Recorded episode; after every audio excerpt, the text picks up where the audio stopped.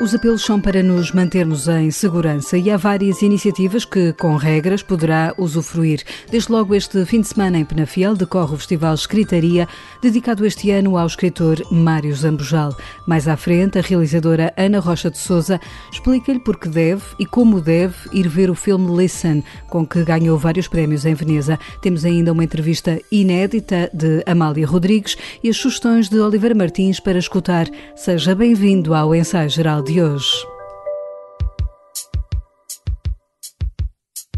Até domingo, se for a Penafiel, vai poder assistir ao Festival Escritaria, que este ano presta homenagem ao escritor Mário Zambujal. Há teatro e conferências em torno da vida e obra do jornalista e autor da Eterna Crónica dos Bons Malandros, um livro que escreveu para divertir os amigos. A Crónica dos Bons Malandros, contra todas as minhas expectativas e intenções, é um fenómeno, tem 40 anos que saiu o livro, não é? E ter resistido ao longo das épocas e continuam a ser edições, por mais que eu diga que os meus outros livros têm ciúmes da Crónica dos Bons Malandros, porque eles é que têm o relevo todo, e, e tenho que tenho alguns livros melhores do ponto de vista literário, mas a Crónica é, é como marca, é, a Crónica acaba de marcar sempre a minha, a minha, o meu percurso pelos livros.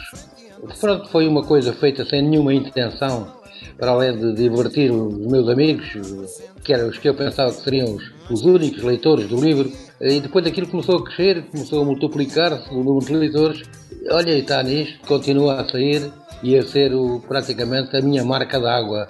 Eu tenho a impressão que alguns outros livros, como o Cafuné e outros que estão mais, mais marados, estão mais cuidados, têm maior qualidade na forma e no conteúdo. Mas a crónica é, é, como, é como marca. A crónica dos Bons Malandros está agora a ser adaptada a uma série de televisão pelo realizador Jorge Paixão da Costa. Mário Zambujal tem hoje 84 anos e meio de idade. Dá-nos esta entrevista depois de ter fumado o seu cigarro sobre o seu método de escrita. Diz que só o sabe fazer com uma resma de papel à frente e caneta na mão e não se ri do humor que usa na escrita. Escrevo muito, muito seriamente, não, não, não, não me rio das minhas piadas, não, não, não, não. Sinto quando encontro fórmulas de divertir o leitor ou do, ou do, ou do sensibilizar ou do emocionar mesmo. Sinto quando há passagens, quando o decorrer da escrita provoca emoções e eu tenho essa essa sensação, mas não tenho nenhuma intenção. Eu, quando escrevo, já tenho a história na cabeça e, portanto, vou passar ao papel. Eu escrevo, é, escrevo como os gajos do século XIX e XVIII escrevo à mão e, quando estou a passar para o papel, já estou a passar alguma coisa que está construída na, na, na minha cabeça. É? Portanto, os livros escrevem-se na cabeça, não se escrevem espontaneamente no computador ou, ou, ou à mão. Não, não vou para, para frente de uma resma de papel com canetas e dizer agora vou escrever. Não, tenho que saber o que é que vou escrever. Já construí na cabeça aquilo que vou fazer. E, é a cabeça, e, e, a cabeça é que me vai dizendo as palavras, e a cabeça é que me vai dizendo tudo, não é? Sempre gostou de escrever redações na escola, entrou no jornalismo por acidente, como costuma dizer, e sempre foi um observador atento dos hábitos das pessoas. É a elas que vai buscar ingredientes para os seus livros. Eu escrevo sobre pessoas, as reações das pessoas, a mentalidade das pessoas, os sentimentos das pessoas e escrevo sobre, tudo aquilo que é o ser humano, na sua múltipla forma de se mover no mundo. E isso, isso é indesgotável. Um, cada ser humano é em si mesmo um universo. E quando se juntam dois e três universos distintos, pode-se dar aquelas situações bizarras que levam a criar uma história. Uh, Inventa-se tudo, mas não se inventam sentimentos são os que sempre acompanharam a natureza humana. Mário Zambujal, ainda hoje presidente do Clube de Jornalistas Profissional de Informação, toda a vida, o escritor olha com apreensão para o momento que a imprensa enfrenta. Começou há uns anos uma espécie de pandemia nos, nos, jornais, que foi. As tecnologias foram liquidando um a um e pouco vão restar aqueles instrumentos de conhecimento que eram os jornais. Os jornais, tal, tal como os conhecíamos tradicionalmente, que é o jornal de papel, o jornal que a gente lê na esplanada, no café. Eu, eu sempre tive esse hábito e continuo a ter o hábito de comprar jornais. Eu, eu sou um, um, grande fã da rádio e a rádio é o que menos tem sofrido e o que menos dá de sofrer nesta avassaladora ofensiva das tecnologias. A rádio vai beneficiar com as tecnologias. De resto, eu tenho um, uma, uma sensação de que a escrita, apesar de tudo, tem uma vantagem sobre o audiovisual. Na escrita, o leitor é o dono do tempo. Ao passo que nos audiovisuais, o dono do tempo é quem emite a notícia. E essa coisa de ser dono do tempo também põe o cérebro a trabalhar e põe o cérebro a captar à medida da necessidade e do gosto de quem recebe a notícia. Mário Zambojala, este ano autor homenageado no Festival Escritaria, que decorre até domingo em Penafiel e que poderá acompanhar com entrada gratuita.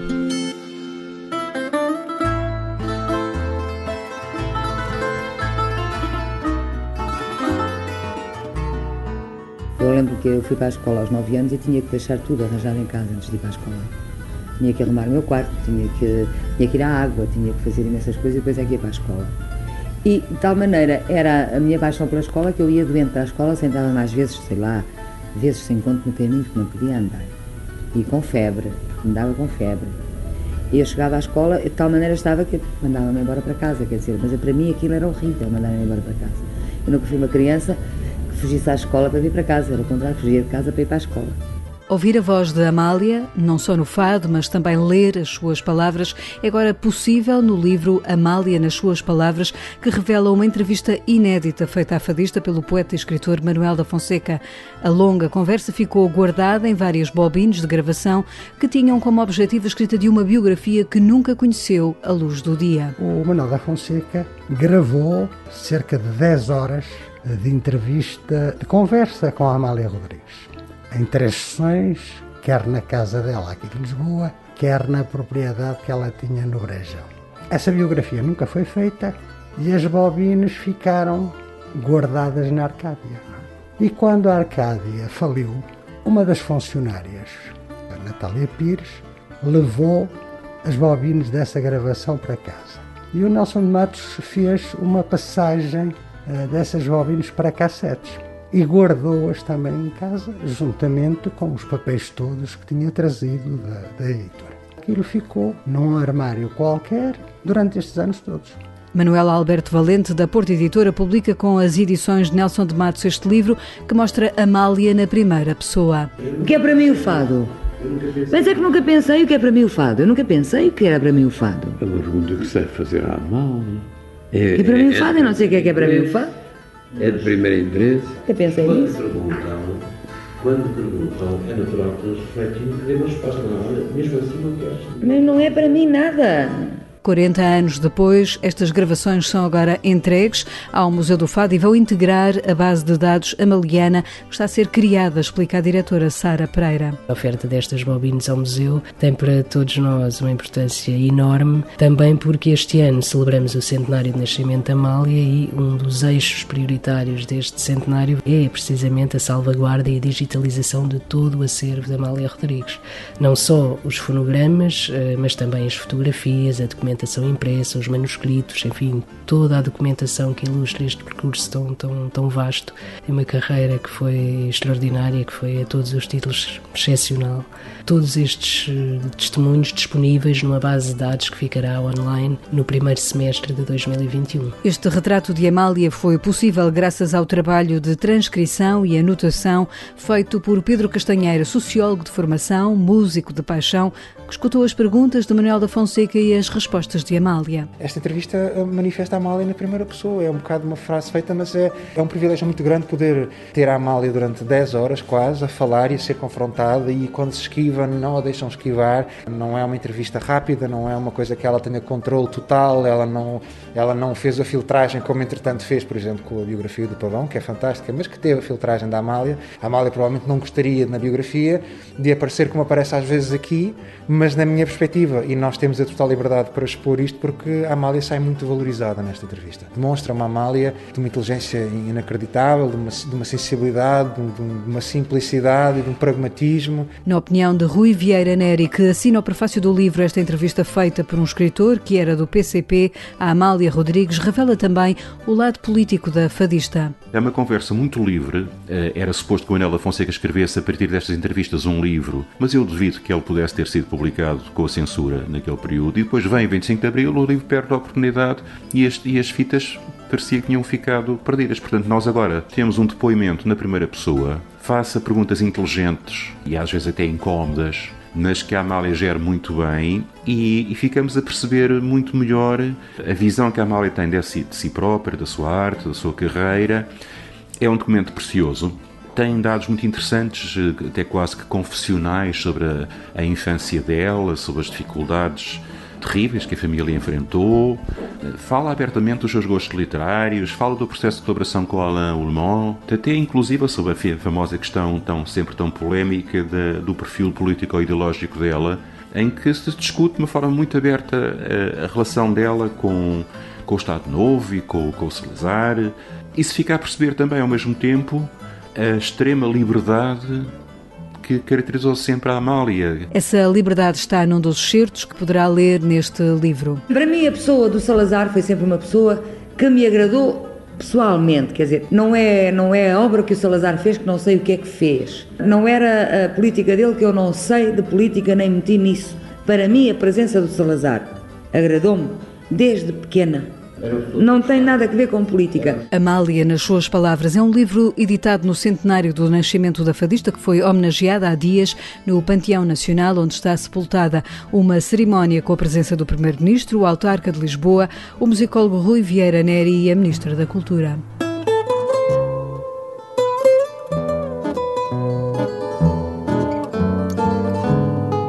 Onde quer que cada um de nós esteja no mundo, a voz da Amália faz-nos viajar no espaço, até aquele lugar que todos reconhecemos como o nosso país. O seu som é a banda sonora tanto dos nossos dias normais como dos nossos momentos extraordinários.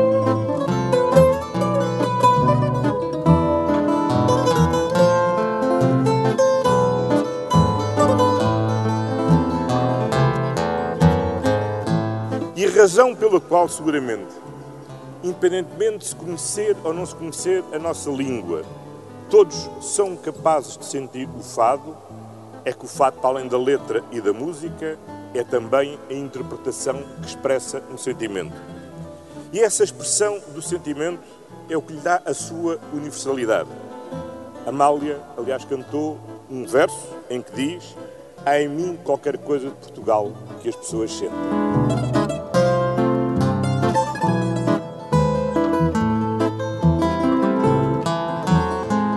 Casas de fado e das marchas populares, aos ecrãs e palcos maiores de renome, a sua voz fez de Lisboa a cidade mais cantada do mundo. De Lisboa, ela soube captar a madrugada e a noite, o rio e o céu, os cheiros e os sabores, os movimentos e os segredos, as ruas e as colinas, os encantos e os recantos, as pessoas e as paisagens.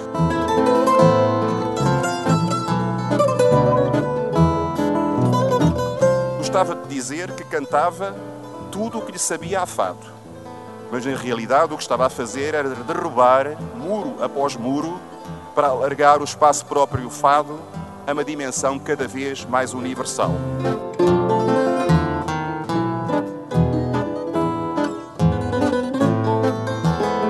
Amália não viveu num país livre, ou não nasceu num país livre, mas libertou esse país e libertou nos versos que cantou e nos compositores a que deu voz.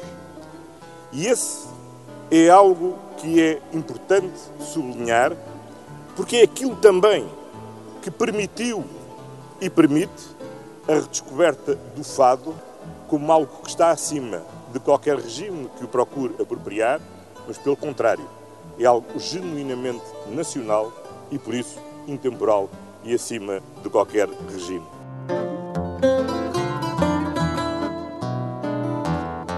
Na voz da Amália temos as nossas sonoridades, as do nosso património literário, musical das nossas tradições história oral. Por isso mesmo, o Ministério da Cultura vai dar início ao processo de trazer para Portugal as gravações de som da Amália Rodrigues, muitas delas inéditas e até desconhecidas, dispersas um pouco por todo o mundo. O objetivo é recuperar e reunir em Portugal o maior espólio possível de registros de som da artista, salvaguardando sempre e para sempre este valiosíssimo património sonoro com a sua dimensão universal e ao mesmo tempo tão nossa. Um trabalho assinado pelo jornalista João Cunha. No próximo ano estão previstas uma série de exposições em torno de Amália Rodrigues, em espaços como os do Museu do Fado, o do Trás e o Panteão Nacional. About now? Chegou esta quinta-feira às salas de cinema o filme Listen, a primeira longa-metragem de Ana Rocha de Souza, com que a realizadora venceu seis prémios no Festival de Cinema de Veneza. É um filme passado nos subúrbios de Londres, que conta a história de Bela e Jota, que enfrentam sérias dificuldades quando os serviços sociais levantam suspeitas sobre a segurança dos seus três filhos. Na origem desta história esteve uma notícia real sobre um casal imigrante português que despertou o interesse de Ana Rocha de Souza. Foi chocante. Quando ouvi a, a, primeira notícia sobre isso, a minha reação foi: isto não, não pode acontecer, não é possível. Há aqui qualquer coisa que não está bem contada. E depois comecei a procurar informação sobre isso, e efetivamente é natural que existam casos em que efetivamente é importante existir essa separação e para a proteção das crianças, naturalmente mas descobri todo este tema sobre as adoções forçadas e que tem, tem características que, que mexem muito com conceitos elementares de direitos humanos. Com Lúcia Muniz e Ruben Garcia nos principais papéis, este filme retrata a desgastante luta pela união da família após um erro irreversível. Só há uma forma de filmar isto e é com verdade e depois daí vem o respeito pela dor destas pessoas e, e, e, naturalmente, a vontade de fazer um filme que seja o mais próximo possível dessa realidade. Com uma temática profundamente pertinente, Ana Rocha de Souza quer, com o filme Listen, sobretudo chegar ao seu público e alertá-lo para este problema social das adoções forçadas. Eu acho que aquilo que é importante é quando se faz um filme não estarmos a pensar em vendê-lo e como vendê-lo. Eu não consigo pensar dessa maneira. Eu quando faço um filme faço numa perspectiva artística e de chegar às pessoas, ao coração das pessoas e não numa perspectiva de eh, rendimento do filme ou não, mas sim de transformação de, de vidas e, e de, de trazer de alguma forma um sentido de alento ou de, ou de, esperança ou de mensagem. A realizadora multipremiada termina esta entrevista deixando um apelo para que em segurança não deixe de ir ao cinema. Temos a obrigação e o dever de cumprir as regras para salvaguardar também não apenas a nossa saúde, mas também, acima de tudo, a dos outros e, portanto, cumprindo as regras, mas também não deixando de viver. Oh, what a beautiful dream. No ensaio geral recebemos agora Guilherme de Oliveira Martins, o nosso colaborador semanal do Centro Nacional de Cultura, que nos fala hoje de Mário Zambojal, o escritor homenageado no Festival de Escritaria, mas também de outros destaques. Alberto Mangel já tem junto de si a biblioteca tão ansiada e por isso disse que passou a ter razões para poder viajar apenas com a imaginação dos seus livros, preparando-se, agora que chegou a Lisboa, fundada por Ulisses, ou seja, a verdadeira Ítaca, para ir ao encontro das personagens que o procuram.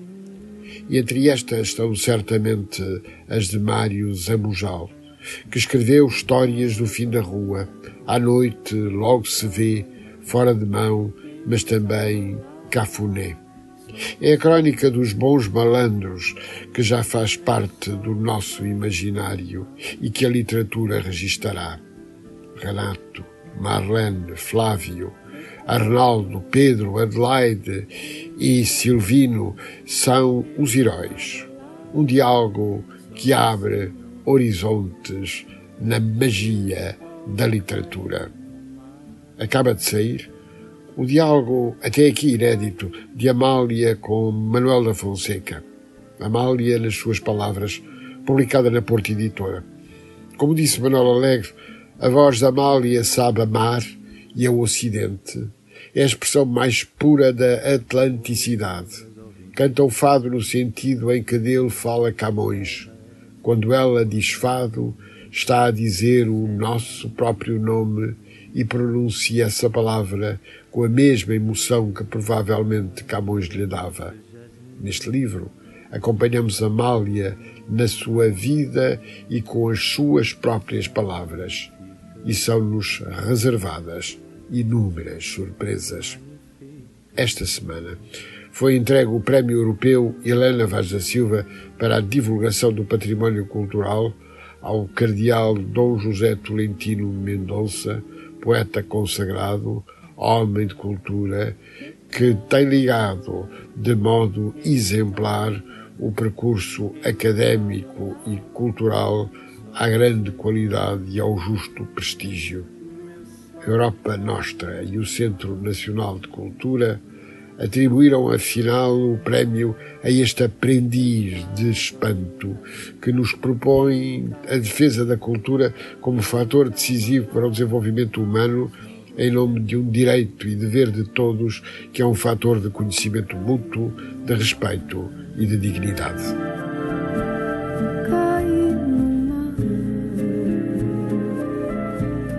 Chama-se C'est Magnifique, é o novo single de Melody Gardot, que conta com a participação de António Zambujo.